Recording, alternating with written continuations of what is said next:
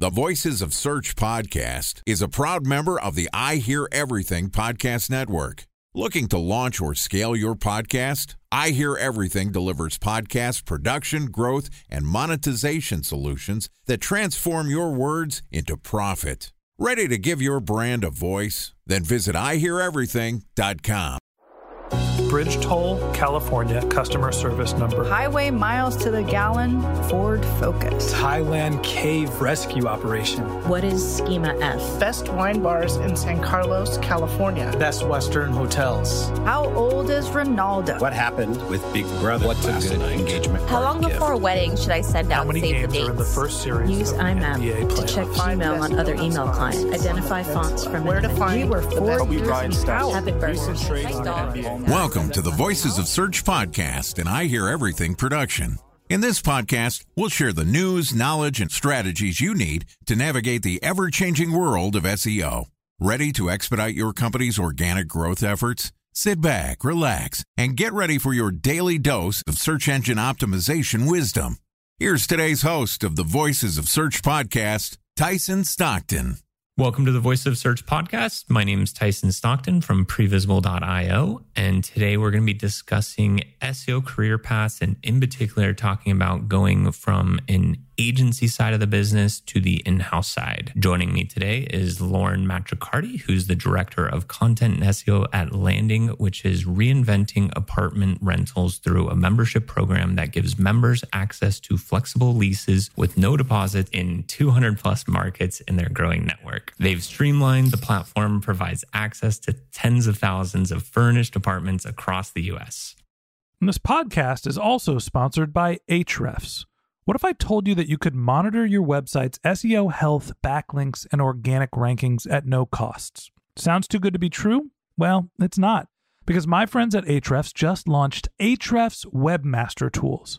Ahrefs' new Webmaster Tools product quickly helps you improve your site's visibility by pointing solutions to over one hundred technical issues that might be holding your search performance down. Plus, A W T monitors for backlinks, so you'll know the most linked to pages and how those links are affecting your rankings. And A W T shares what keywords your website ranks for and compares how you stack up against competitors for key metrics like search volume, keyword difficulty, and traffic value.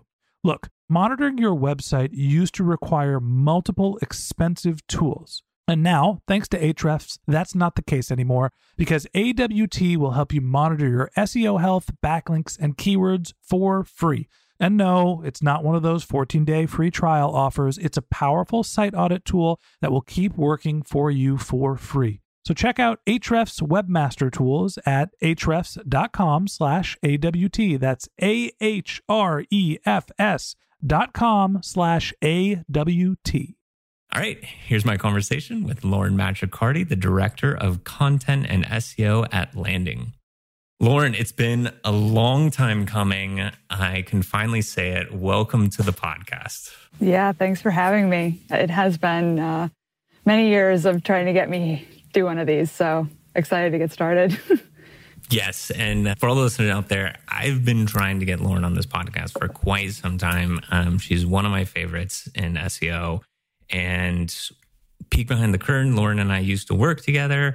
So it's been exciting to see your career progress and go from, you know, when we worked at Search Metrics together to you just further progressing your career. And so I'm excited to have this conversation. I think a lot of S E Os out there will kind of bounce between the in-house to external side. We were both on the the agency side, and now you're in-house. So I think this is going to be an interesting, interesting conversation for those out there listening, just, you know, what the experience has been going from kind of being on the outside to being the person on the inside. Yeah, absolutely. I think, you know, when we were working together was uh, a little bit in, in-house in some capacity, but yeah, this startup in-house role is just a whole different animal. So it's been, been a wild ride. All right. So obviously, you know, there's elements and I think things that you get from even like the type of model that we were working with with our clients. But like, what's been the kind of biggest difference or, or challenge that you've been facing or that you faced moving to the in-house side? I think the biggest challenge aside from some of the, the standard ones of communication, getting alignment and buy-in, we all deal with that in, in different capacities. But the biggest challenge has really been entering an organization that has little experience with S E O. And so finding the different areas, different business organizations that can benefit from partnering with you or benefit from just an evangelical or evangelizing the, the strategy has been really challenging as kind of a starting as a one, one person show for a while. And again, just kind of making sure that you're touching the right people, you're prioritizing the, the right conversations, because you do have limited time. But again, in a, in a joining an organization that really has never worked with S E O or knowing the what the data can really bring to the strategy has been both the education element as well as, again, just really, really prioritizing what to do when. And I think that evangelizing of S E O is something that we always face in a variety of like capacities. But I think in your situation too, it seems a little more heightened because it's like you jump into an in-house side with a large S E O team that has big budgets. It's like there's kind of a little bit of that inherent acknowledgement of like, hey, S E O is important. But I anticipate or I assume too that like with jumping into Landing where it's like, hey, you're the first S E O, you're now creating a program that in addition to the like battles of trying to get like some engineering resources and time, it's like you're having to just genuinely kind of create this overall framework and understanding of, hey, just because we hired an S E O, things aren't just magically going to happen. So like with that, I mean, one, is that accurate? Is that something that like you have experienced? And if so, like what have been some of your like your learnings into how to communicate like what S E O is and why it's important or why it should be a focus within an organization? And yeah, it's absolutely accurate, everything you just shared. So the I think one of the biggest learnings and something that I, I really made a conscious decision to do from the start is talk more about business strategy, align more to the business and the business direction, overarching goals, because that provides you a couple different things. One being you can take the S E O jargon out of it and just talk how this is going to help the business. But two, it really opened the doors for me to have the conversations with other business units that maybe would have originally seen the S E O and been like, why are you, why are you here? Why are we talking? And so as an example, we're a listing site and a lot of S E Os know very well that you need U R Ls and a bunch of city U R Ls to rank in a bunch of cities if that's your, you know, who you're targeting. And so when I got here, the company had a very, very small website, very restricted website in terms of our city targeting capacity. And so it wasn't going to be enough for me to just say, oh, you need to fracture this and build more, more P L Ps, more, more listing pages and go on my merry way. Especially if we didn't have supply where there's demand, or if we didn't have enough supply where I wanted to put a U R L. And so that is, again, just a really good example of knowing that this is the foundation I have to work with in terms of where we have existing supply and in what cities.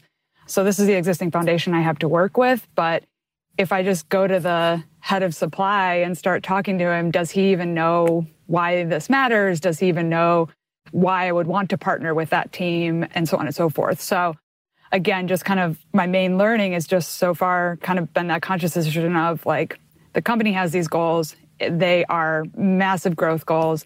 It's going to be achieved in one part by creating net new demand, but also there's a ton of existing demand that we have a good product market fit for. And how can I support the business um, from there by capturing the demand and converting it? And again, just kind of I know it's shared a lot on podcasts and, and in the uh, industry, but when you can and doing your best to take the S E O out of it. So I don't talk about search volume, I talk about demand. That's like the basic example, but we really try and and take the take the jargon out of it so that it's it's approachable. I mean, regardless if that's something that's been talked about, I think it's always a good reminder because it is so natural and so like normal for us, especially people on the agency side, to get used to just talking to other S E Os. And you kind of inherently just start speaking that language and then become second nature and you're not realizing it. So I think it's a really good reminder of everyone or anyone that's like wanting to make a similar type switch to make that conscious effort of to not talk about S E O as if you're talking to S E Os and almost like learn that new language. But I also really like kind of the, I guess like the example that you gave of when you come into the organization, you're finding your initial kind of like constraints of, hey, this is where inventory is. You also touched on like tuning into like, what is the business strategy and goal? And then kind of that blend between like created demand versus existing to then meet that. And I think that's a lot in there too. Like, I think like you glossed over that. Like it's a just, oh yeah, you know, came in, just did this and that and did that. But I think like that's worth just reiterating on, because from more concept perspective, you're defining like what your constraints, what your objectives, what your goals, and then finding those like pieces to then achieve that. And time for a one minute break to hear from our sponsor, Previsible. So you're looking for S E O help, and you got a couple of options. You could start replying to spam from agencies that claim they can get you to rank number one on Google. You can pay an hourly rate for a consultant who will inevitably nickel and dime you with hourly charges. Or you can work with a cookie-cutter agency to quickly launch a strategy-less project with low success rate. None of those sound very good, now do they? Well, that's where Previsible's integrated consulting model comes in. Previsible draws from a collective forty years of S E O and digital marketing experience to unlock your organic growth opportunities. They build custom solutions that combine strategy, technical expertise, content, and reporting to effectively operationalize S E O for your business. Previsible's four-stage approach ensures that your S E O programs thrive by starting off with a strategy-first approach. Then they support you in your efforts to create quality content, help you identify technical issues, and most importantly, they'll work with your cross-functional teams to integrate your S E O strategies to make sure that your S E O budget actually drives results, not just your agency's bottom line. So join brands like Yelp, eBay, Canva, Atlassian, Square, all who rely on the S E O consultants at Previsible. For more information, go to previsible dot io. That's Previsible, P R E V I S I B L E dot I O.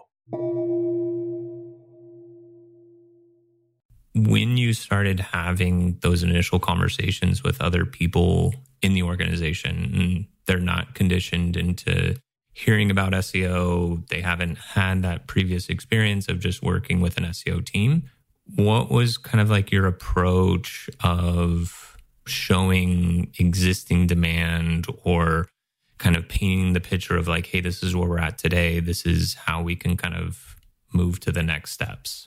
Yeah, the the initial approach was for me to build a database because I knew I would be in multiple conversations or I would want to be in multiple conversations. So I really studied our industry. I studied our demand. I got myself up to speed so that I could have examples at hand and I could have this, this knowledge at the ready. And so once I had built up this database, I like to say at Landing that the database does a very good job at giving you directional insight in an apples to apples world, right? And so it's helping us visualize where cities have historically underperformed, not because they lack demand, but because maybe our website wasn't set up in the right way, or maybe we weren't spending or organically ranking in the right way to capture it, versus opportunities that maybe internal data said, this is a hot opportunity, go after it, go after it, go after it. But hey, according to demand, like maybe we're maybe we're hitting a ceiling. Maybe we have some saturation here and, and we can pull off of that opportunity and look at, at new opportunities for growth. And so it was, again, you know, really just, just kind of building a couple different storylines a couple different, we use Notion, so a couple of different Notion docs uh, that you can have at the ready when you're in different conversations, both as an educational side and as a tactical kind of, okay, what solutions would you want to employ here? But it all comes back to the data, right? It's all that, that external demand data that particularly at Landing was very new. We were an internal demand, or sorry, an internal data-driven company, which is something that I love about the company. The decisions are very, very data-driven, but in some cases, specifically with how we grow and what opportunities actually exist from a city perspective, city demand for apartments, the external data really came in strong to kind of elevate these historical misses, as an example. Yeah, and I think, too, an interesting point in there is, again, kind of seeing where the organization's at. And so you call out, hey, they're data-driven. And so it doesn't seem like you are having the conversations of, hey, I need to explain why data is important or why this is like an interesting way to look at it. But it's more of the education layer of, hey, this is additional data that we need to keep in mind, or this is a new... So it's like there's always a new element coming in, but you're teaching them on a different kind of piece. In kind of going to, to our topic of like the entire conversation of making that journey or that switch from agency to in-house, I don't want to say like on the agency side, you're not doing that education, because it's like certainly a lot of scenarios... Even as on the agency side, you're having to prove value or having to prove a strategy, a point. And so you have education. But at least from my experience, I, like the type or the form that that manifests in is a little bit different.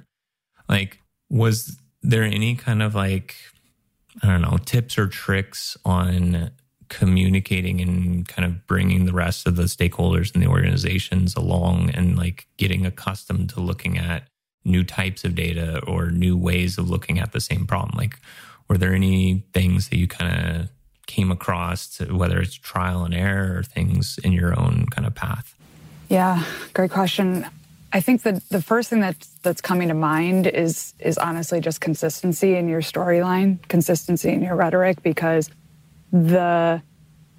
I don't know if it's necessarily underestimated, but I, I do think it, it could potentially be an underestimated tactic of just how much easier it makes for things to be understood and sound bites to be then shared later if they've heard it multiple, multiple, multiple times, right?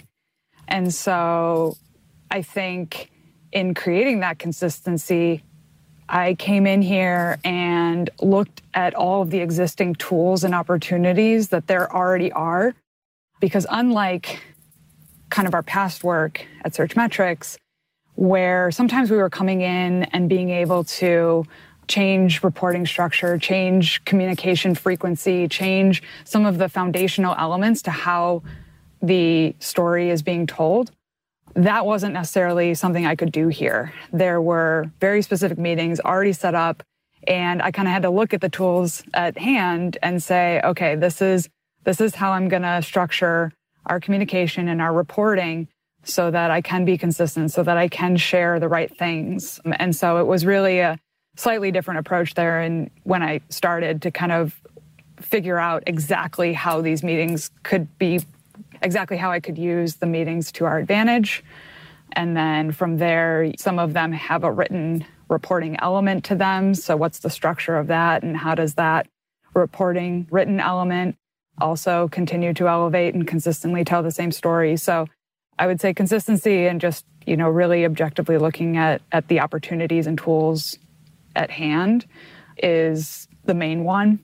But also in terms of like stakeholder education around data, the examples, I'll, I'll go back to what I what I shared earlier, which is I really studied our industry. And I think being an in-house S E O, that's Um, something that is is absolutely pass-fail. It's a must-have in your toolbox to know what the industry is doing, not just S E O-wise, but paid side? Where is the industry headed? Who's the new player in the industry? And, and so on and so forth. So in doing that and in building that database of, of demand data and in just kind of standing up the, the basic S E O elements here, it really helped that through all that studying and, and understanding of our new industry, what are the, the examples that are really going to be the most clear when you need them? And I have a bunch of documents that just have a bunch of examples written out that you can use at different times. But again, it it takes time to to learn those and to know exactly, you know, what you're talking to and to be able to, again, kind of use the right example at the right moment that's going to get kind of that executive to be like, oh, yes, okay, and then tell me more. And so I think there's there's an art to knowing and customizing the information to the different end user. So again, that's going to change in a, we call them W B Rs, business reviews, weekly business reviews. The examples and, and the sound bites are going to change in a W B R versus, you know, my one-on-ones with, with my boss. But having that consistency and relative similar examples can allow these people who are new to the information you're sharing to be able to connect dots and tie things together and eventually have questions because you've said something for so long that, you know, now they've understood it to a point where they even have questions. These are excellent, excellent tips, I think. And I, I feel like I'm just kind of like calling out little gems or reiterating pieces, but it's like ones that stick out for me is like, one, the consistency aspect and the importance of just having the same message and the same tone, and with that creating the repetition. And in your situation, it's something new, it's something unfamiliar, but you're using repetition to create more comfort. Comfort comes confidence. And then so it's like everything kind of eases a little bit with that. And so I think that's a really, really important one. And the other piece too that I'd call out for anyone making a similar change, or even sometimes for like the agency folks, is the importance on like industry awareness, industry knowledge, and again, just knowing the person or knowing the people, knowing the organization that you're delivering to and what's happening within that. And I think like the other kind of like final piece too that I would like call out from that is whether it's in this example or the previous one when you're talking about introducing to new data sets, is you're creating kind of like your library or like toolkit of things to then repurpose and use. So you're arming yourself for those conversations and for those situations.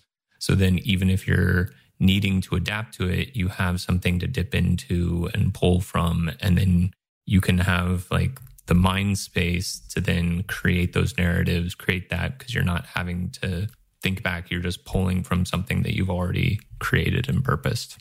Yeah, absolutely. All right. So that wraps up this episode of the Voice of Search podcast. Thanks to Lauren Matricardi, Director of Content and S E O at Landing, for finally joining us on the podcast. In our next episode, which will be published tomorrow, Lauren and I are going to continue the conversation and discuss why S E O skills are applicable in other marketing roles. If you can't wait until the next episode and would like to learn more about Lauren, you can find a link to her LinkedIn profile in the show notes, or visit her company's website, hello landing dot com. And a special thanks to Previsible for sponsoring this podcast. If you're looking for support with all of your S E O needs, Previsible's integrated consulting model is there for you. They draw on a collective forty years of S E O and digital marketing experience to help you unlock your organic search and growth opportunities. So join brands like Yelp, eBay, Canva, Atlassian, and Square, all who rely on S E O consultants at Previsible. For more information, go to previsible dot io. That's P R E V I S I B L E dot I O. And a special thanks to Ahrefs for sponsoring this podcast. Monitoring your website used to require multiple expensive tools, but that's not the case anymore thanks to Ahrefs. because they just launched their Ahrefs Webmaster Tools product, which monitors your S E O health, helps you keep track of your backlinks, and gives you the insight into what keywords are performing for free. So check out Ahrefs Webmaster Tools at ahrefs dot com slash A W T. That's Ahrefs, A H R E F S dot com slash A W T. If you didn't have a chance to take notes while listening to this podcast, just head over to voice of search dot com, where we have summaries of all of our episodes and contact information for our guests. You can always send us your topic suggestions or S E O questions, or apply to be a guest speaker on the Voice of Search podcast. Again, you can reach out to us. Our social media handle is at Voices of Search on Twitter, or my personal handle is at Tyson Stockton, preferably LinkedIn. If you haven't subscribed yet and want to get a daily stream of S E O and content marketing insights in your podcast feed, we're going to publish a new episode every workday. So hit that subscribe button in your podcast app and we'll be back in your feed in the next business day. All right. That's all for today, and see you in the next episode.